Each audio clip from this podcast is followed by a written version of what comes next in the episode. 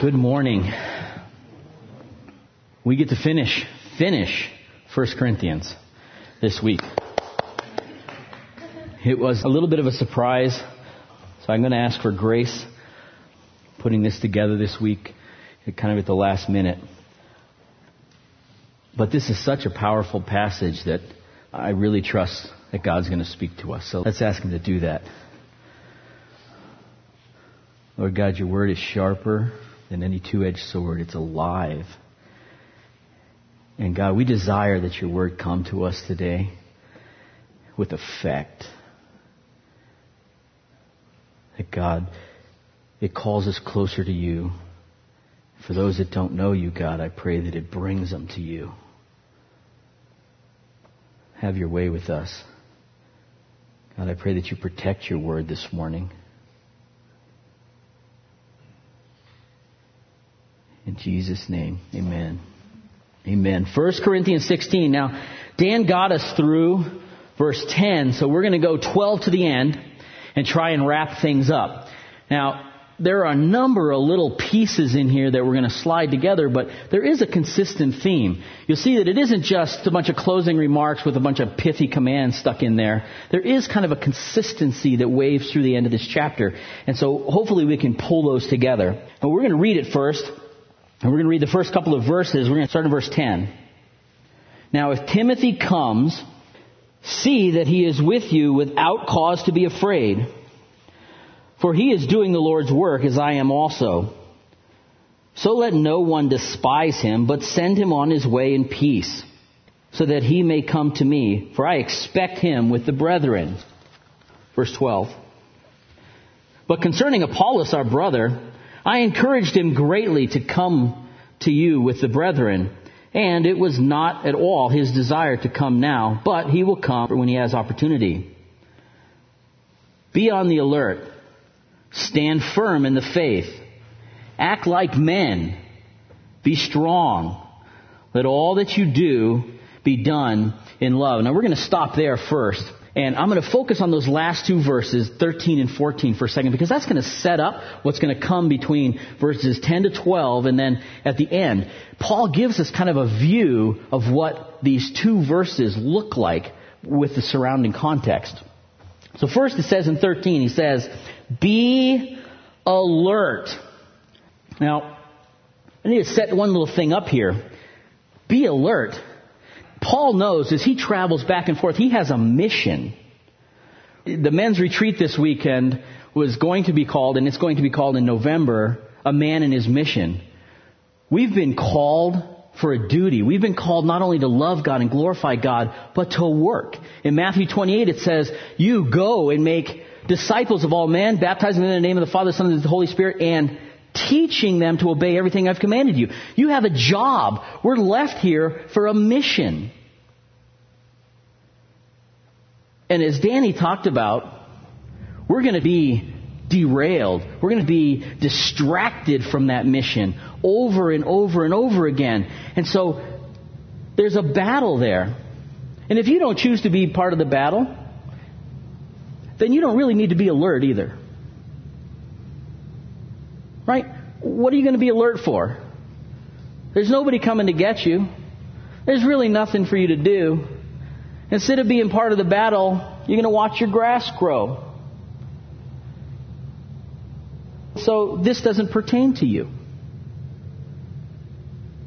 But if God has called you to Himself, then He's given you this mission. Whether you want to accept that mission or you don't want to accept that mission, this is who you are.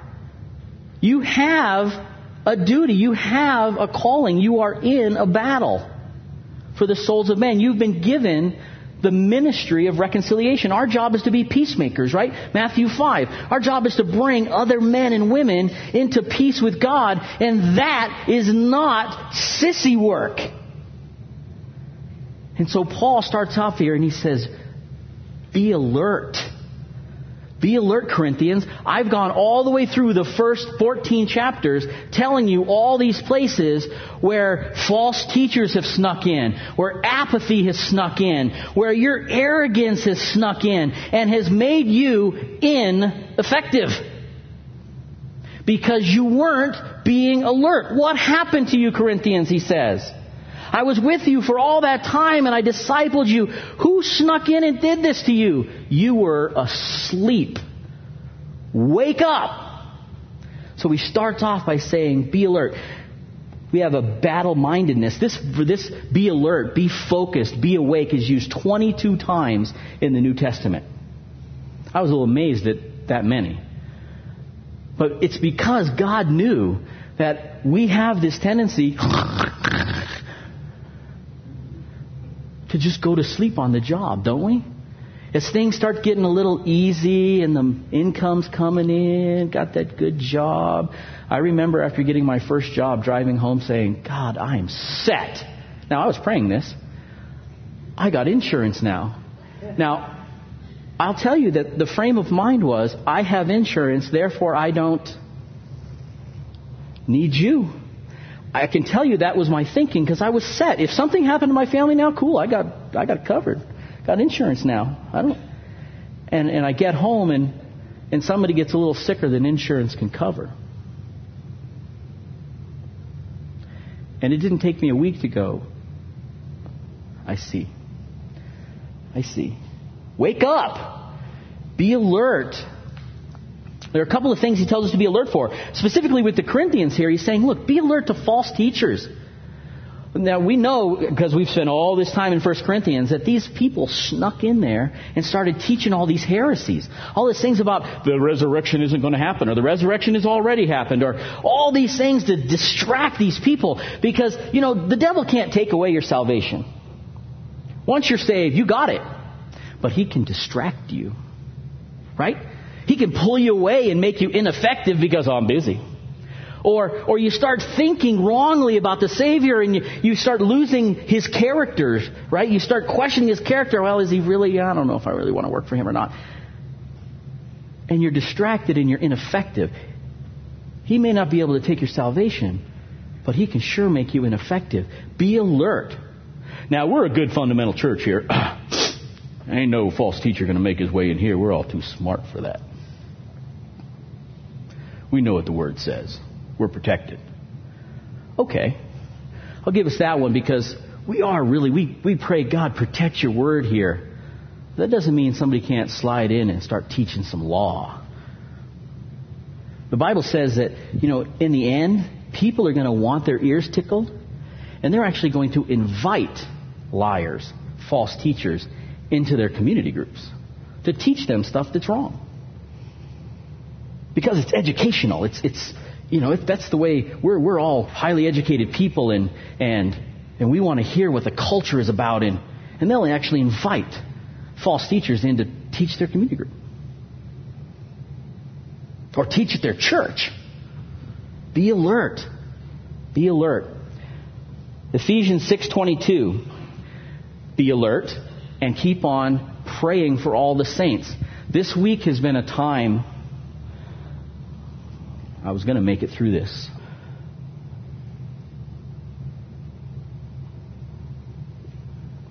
In, wow. In the, this network of churches, there is a very tightly integrated leadership structure. We all know each other. We pray for each other. We kind of know what's happening in each other's lives. We meet once a quarter here for Northern Colorado, and we get reports from all these places and you hear the struggles. You hear struggles in families. You hear where, you know, this family is struggling keeping things together. They're going to take some time and, and pull things back together. Um, after having babies, some of the people are, are struggling. And you know that these saints are doing God's work. And as we're alert and we know that this battle is going on, we're praying for those that are doing the work. Right? And, and this week just made that so obvious because this sent a shockwave. The thing in Wilmington really sent a shockwave through the leadership of the entire network, just like that. And you see how tightly wound together this network is. And so we're to be alert and keep on praying, praying for all the saints, Ephesians 6:18. What else are we to be alert to? 1 Peter 4:18 This is one, as I read this, came to mind right away. Be alert. The devil is prowling around like a roaring lion looking for somebody to pick off. You kind of get off to the side and say, you know, I really don't need fellowship. I'll have my own God time. I don't really need to be part of the battle, but I'm God's. If you are God's, Satan is coming after you. If you are effective, if you're being called to pray and to minister and to call people back into a relationship with God, you are a target. And the devil is going to try to find a way to pick you off. Be alert. You go home and you see that you're, for some reason, I'm just mad at my wife this week. What is it? Or my kids? I'm frustrated. I'm, what is it? Red flags. Red flags should be going up all over the place, right? I am acting in a way that is not consistent with being a son of God. Being a child of God. I'm not acting consistent. Something's wrong. Red flags should go up everywhere. Be alert. Because the devil's coming in and he's trying to get at you. Be alert. Don't let him in. When you see that coming, go to your room, close your door, get on your face, and say, God, I don't know what's going on, but protect me. You're being alert. You're knowing the attack is there. Stand up to it. Or kneel down for it. Maybe that's a better way to say that. Temptation. Jesus told his disciples, watch and pray that you will not fall into temptation. Right? Oh, you know, if I just look at this one thing, that ain't no big deal. I got control over that. Gentlemen, you know how that goes. One click, oops. An hour later, you're thinking, oh my goodness, that is not consistent with a man of God. What happened? You were not alert to temptation. Temptation came, it sprouted. Bible says by your own evil desires, you're led away and enticed. You've got to see that coming. You see yourself being led away, run! Be alert to temptation. Apathy, we kind of talked about that one. Jesus tells the church in Revelation 3 wake up and be strengthened, finish the work I told you to do. Stop sleeping and watching the grass grow. You have a job. And if you don't want to do it, this is what's going to happen. I'm going to sneak back in like a thief and you're going to go, uh oh. Because you weren't watching. You weren't about God's business. You were about building your kingdom. You're not about building God's kingdom. And God came in and you didn't even recognize Him. Don't get apathetic. Be alert to apathy. The next one he goes, he goes into stand firm. Stand firm. Again, the context here is doctrinal. There are certain things in the church, there are certain topics that are simply not open to discussion. Stand firm. If somebody comes and says, you know, all roads lead to heaven, you can't tell me that there's truth. You can't tell me that you Christians have a corner on the market of the whole God thing. Yes, I can. In fact, I won't say it. God says it. And it's not open for discussion. Well, you're not open minded. You're right. Because I'm correct. I don't have to be open minded. Now, that, any of you that are in here that are kind of liberal, that really just shocked you. Uh, I'll f- ask forgiveness for my crassness. But I don't have to be open minded.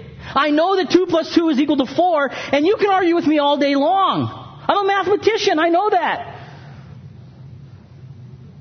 And so I don't have to discuss it very long. I can just walk on.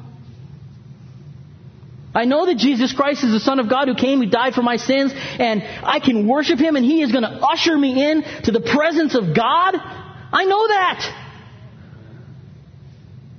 Now you can go somewhere and deny it and discuss it all you want, but it's not open for discussion in my book. You can tell me how wrong I am and I can just tune you out. I can stand firm in certain things that the Bible gives me. Like, God does not change.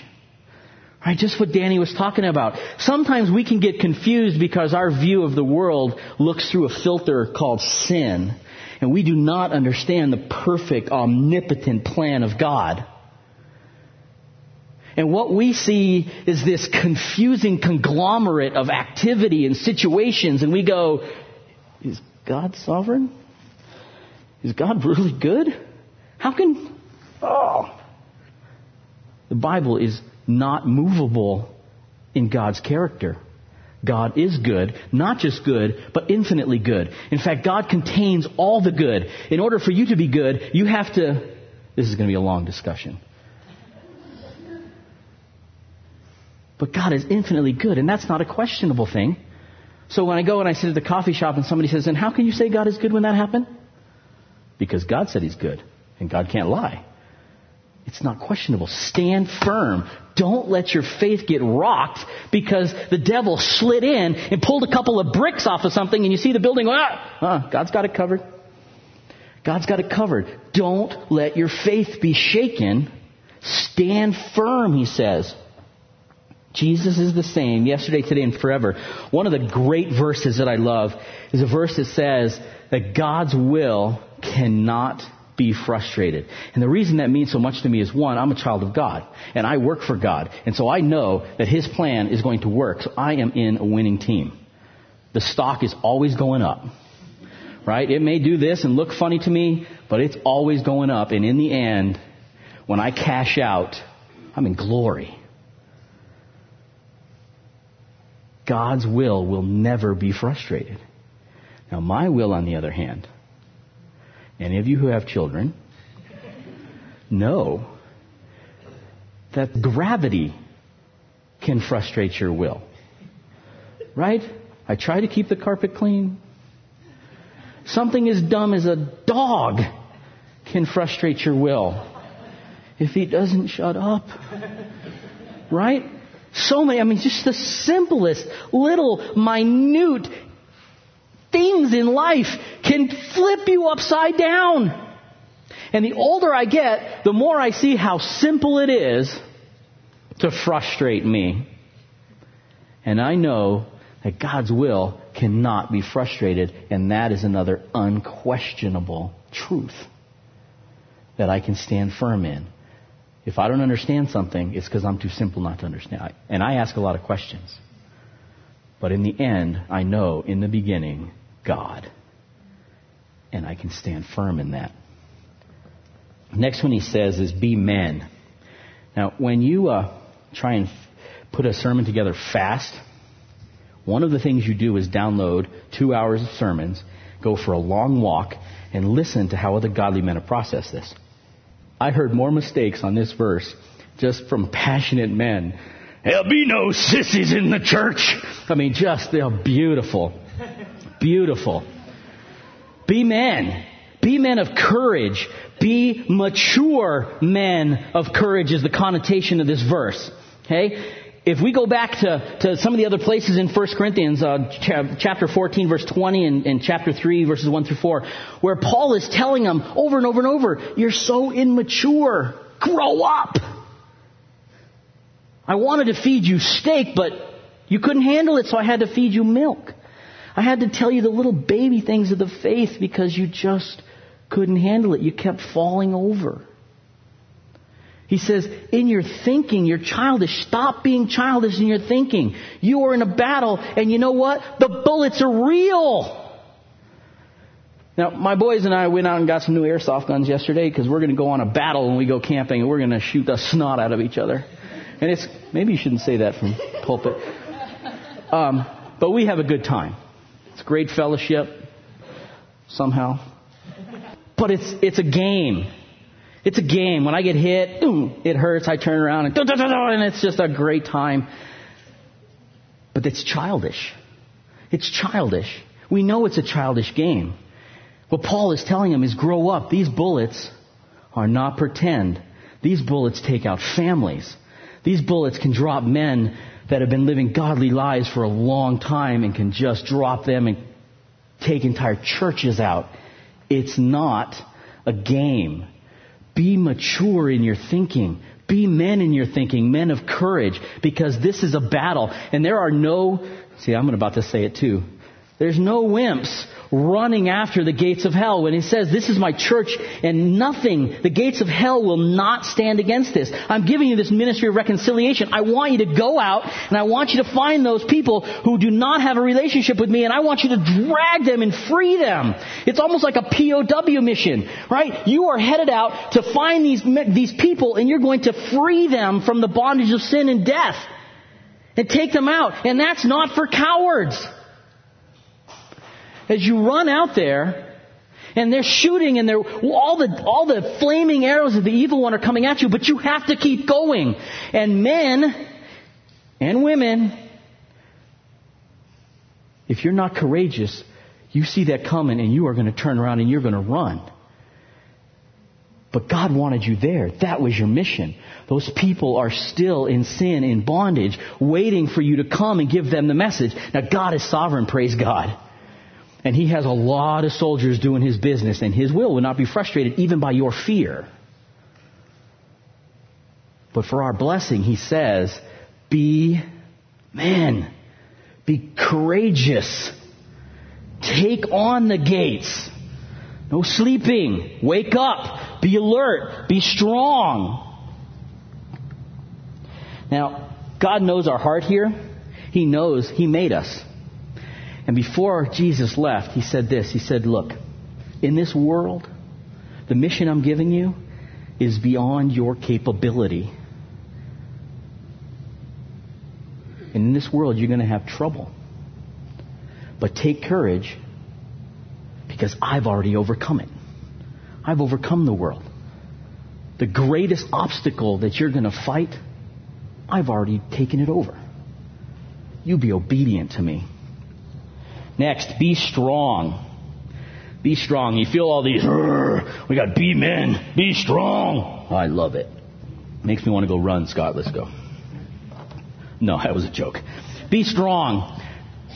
Ephesians 6 again. Our struggle is not against flesh and blood, but against the rulers, against the principalities, against the authorities of this dark world.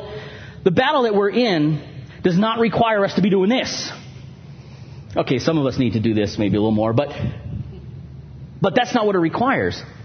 When he says be strong, of course, he means be strong in the Lord and in his mighty power. Take on God's strength. In fact, this word, be strong, really is passive. It means be strengthened. That's original. Be strengthened. And how do you get strengthened? Now, this was fun because this is what I've been studying, which means now is when I can really start preaching. I've been studying what does it mean to walk by faith. We use all these Christian phrases, church phrases, and so often I hear this, well, let's just walk by faith. Give it to Jesus. Walk by faith. Walk in the power of the Spirit. Okay. My feet have leather on them. It's physical. What does that mean? And so over the last couple of months, I've been reading books and, and really digging into what does it mean to walk by faith. And the answer is kind of simple. But it does tie into this. How are you to be strengthened in the Lord? Does anyone wake up in the morning and feel inherently non spiritual? Maybe it's just me.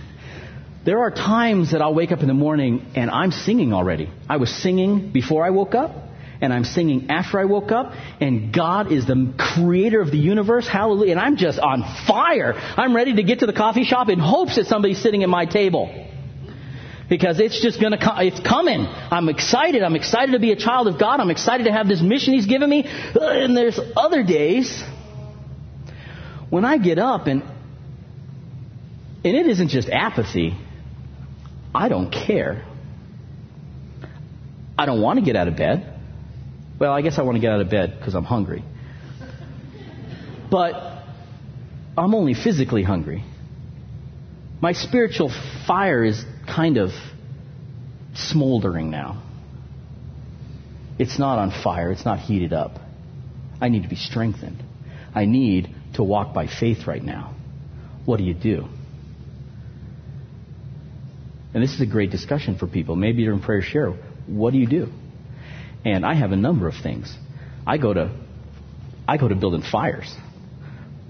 I sometimes put my iPod on and I pump I don't know what decibels, but how about a thousand decibels of worship music in my ear and just go hide and just praise God. And, and in a few minutes, I went from not caring to on fire. You've gotta kindle that up. If you're, if you're a contra, if you're a, if you're a builder and you wake up in the morning and your back is sore and you know you gotta carry two by fours all day, what do you do? Well, somehow you fix it. Because you're trying to make a living, and if you can't lift those and carry those things, you can't work. Okay? Well, if your mission is a spiritual mission and you need to be reconciling people back to God and leading your family to God and washing your wife in the Word, and you wake up dead, spiritually just asleep and kind of, oh, what do you do? You fix it. And you've got to have strategies in place to be strengthened. Is there a psalm that you love the best? That you read and it just fires you up? Is there a, an author that when you read him, it just goes right to your soul and lifts you up and you're ready to go and you can do this quickly? Gather those things. Say, here's the top five things. If this doesn't work, I go to the next thing. You've got to be strengthened in the Lord. And as you seek God, He says, He promises, you seek me, you will find me. It's a promise. If you go after God, He is there for you and He's going to rekindle that fire and start you burning again. Some of our fires haven't been burning in a long time and I encourage you to find a way to get burning. Get burning. I need to close up here in the next couple of minutes. Everything that you do, do in love. The word love here is agape. Now that matters because of another verse we're going to read here in a minute. It means that perfect, selfless love. Paul is talking to a church that does not know how to interact with each other lovingly. They only interact with each other selfishly. They're in a battle. You know the fastest way to make a church ineffective? Make them work without caring about each other. If you're in a mission and you have a squad and you are going to get those POWs out, as a group. And some of them say, you know, I really don't like going there. I'd rather go over here. Or, you know, I really don't like the color shoes you wear. So I'm not going. Or, you know, whatever it is, even if it's just petty things, and some of the things aren't so petty. But if, if Satan can get us acting unlovingly toward one another, our mission is over. Until we regroup, figure it all out, get us understanding how to love one another, we're ineffective. And he's won for that period of time. That little battle, he won. Do everything in love. Now, we get together a lot, the leaders, uh, and there are very idealistic and strong willed men here. And there are times when we butt heads. Not we're butt heads, that we butt heads. And and Tom Harkis has a great phrase for this. He calls it sparking. And if you are not sparking with other men, then you're not moving anywhere. You're not moving anywhere because you've got passionate men. And passionate men are messy. That's it. People with passion are messy. And you're going to spark against each other and there's going to be flare ups. But if you're always remembering what I'm doing is for the betterment of the kingdom and what I'm thinking is for the building up of these people, whoever I'm with, then sparking takes on a new tone. Right? Because if you do step over that line in sin, you're right there ask forgiveness and go, oh, yeah, I went there. I'm sorry about that. Forgive me for that. Work through it right, in, right now. There is no time. There's no delay of being ineffective. It's fixed right there because love is the first thing on your mind. If there isn't love, you spend all your time going, I'm so sorry for myself, and fixing wounds that we don't even need to have because we're ineffective everything that we do as a church needs to be done in love, always thinking outside yourself, committed to who that other person is. In your speech, in your action, in your fellowship, and when you're taking the hill. That you're in one accord, like one man rushing the hill. Do it all in love. Now, this is where I'm going to cut some time off, and I I would tell you to go and, and study this. What Paul does now in the next eight or nine verses is gives the Corinthian church a view of what the battle looks like. He started with Timothy. In fact, he started all the way back in the beginning of chapter 16 when he said, put the money together. And then he said, here comes Timothy. And then he goes through all the saints. What he's doing is he's identifying this squad of people that he has mobilized discipled. You see evangelism, you see companionship, you see fellowship, you see accountability, you see all of these things in these next verses as Paul systematically steps through and says, here is what ministry looks like. Here are converts. Thank you for sending those men to me because they refreshed my heart and I got to refresh their hearts. And it gives a, a, a, group of people that came to Christ, and it says they addicted themselves. Those of you who are in King James, uh, verse, I'm not sure what verse it is. We have that this family devoted themselves to the ministry of the saints. And that word devoted could really be translated addicted. They addicted themselves to ministry. And so Paul goes through and shows what this looks like in those next verses. So I encourage you to go read that. That's, I'm to I'm, i need to close up here, so we're going to skip over that. He closes things off, and in verse 22, he says a very famous verse. Evangelists love this verse. And if you read it in the King James, they didn't even translate all the words. They left the words out there. It says this 16, verse 22. If anyone does not love the Lord, he is, the King James says, anathema. They leave the word in there. They didn't even translate it. It says here, he is accursed. Maranatha. If you have NIV, Maranatha is translated there and says, Lord, come. So he goes through and he gives the last commands that wrap up the entire book. We're in a battle. Here's what it looks like be missional. Get up in the morning knowing that you are a child of God with a mission to glorify God with your life and to get these things done. And then he says, and if any man doesn't love the Lord Jesus, let him be accursed. That follows the word, everything you do, do in love. And then he says, if you don't love the Lord, be accursed. He's closing off something here. The word love here is tender affection. It's phileo, not agape. So earlier on he says, everything you do, do in perfect, unselfish love. Extending yourself. And he gets to here and he says, if anybody doesn't have tender affections toward the Lord, let him be accursed. He doesn't ask for perfect love. He doesn't ask for perfect, selfless love toward the, he says tender affections. And we cross reference this back to Peter, one of my favorite passages. The Lord has come back. He's sitting on the shore. Peter sees him. He dives in the water, swims like crazy, gets to the shore, and we have this one of the most tender events in all of the Gospels. And Jesus says, Peter, do you agape me? And Peter says, you know I have tender affections for you. And we know Peter, right? Peter's like 90 or nothing.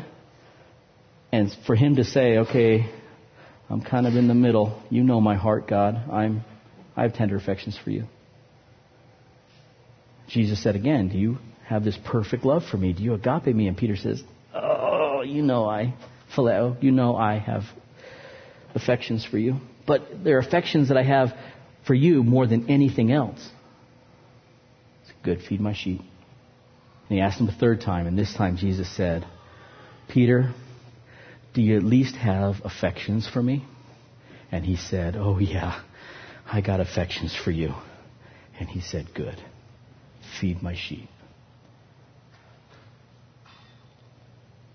And then Paul puts that out here if you don't even have tender affections for God, then you also aren't going to come to Him. And all of this battle, all of these other things that God's called you to, forget it. It has nothing to do with you. Because the first step is to no longer be accursed. It's to come to God and get that salvation. Come to God and get that forgiveness and join the team that God has called and He's going to justify, and He has justified, and one day He's going to glorify. That's the team God is calling us to. But if you don't have love, if you don't have tender affections toward Jesus, you're going to be accursed when Christ comes back. We said this at the very beginning of, of Corinthians. I remember making the line there are two kind of people in this world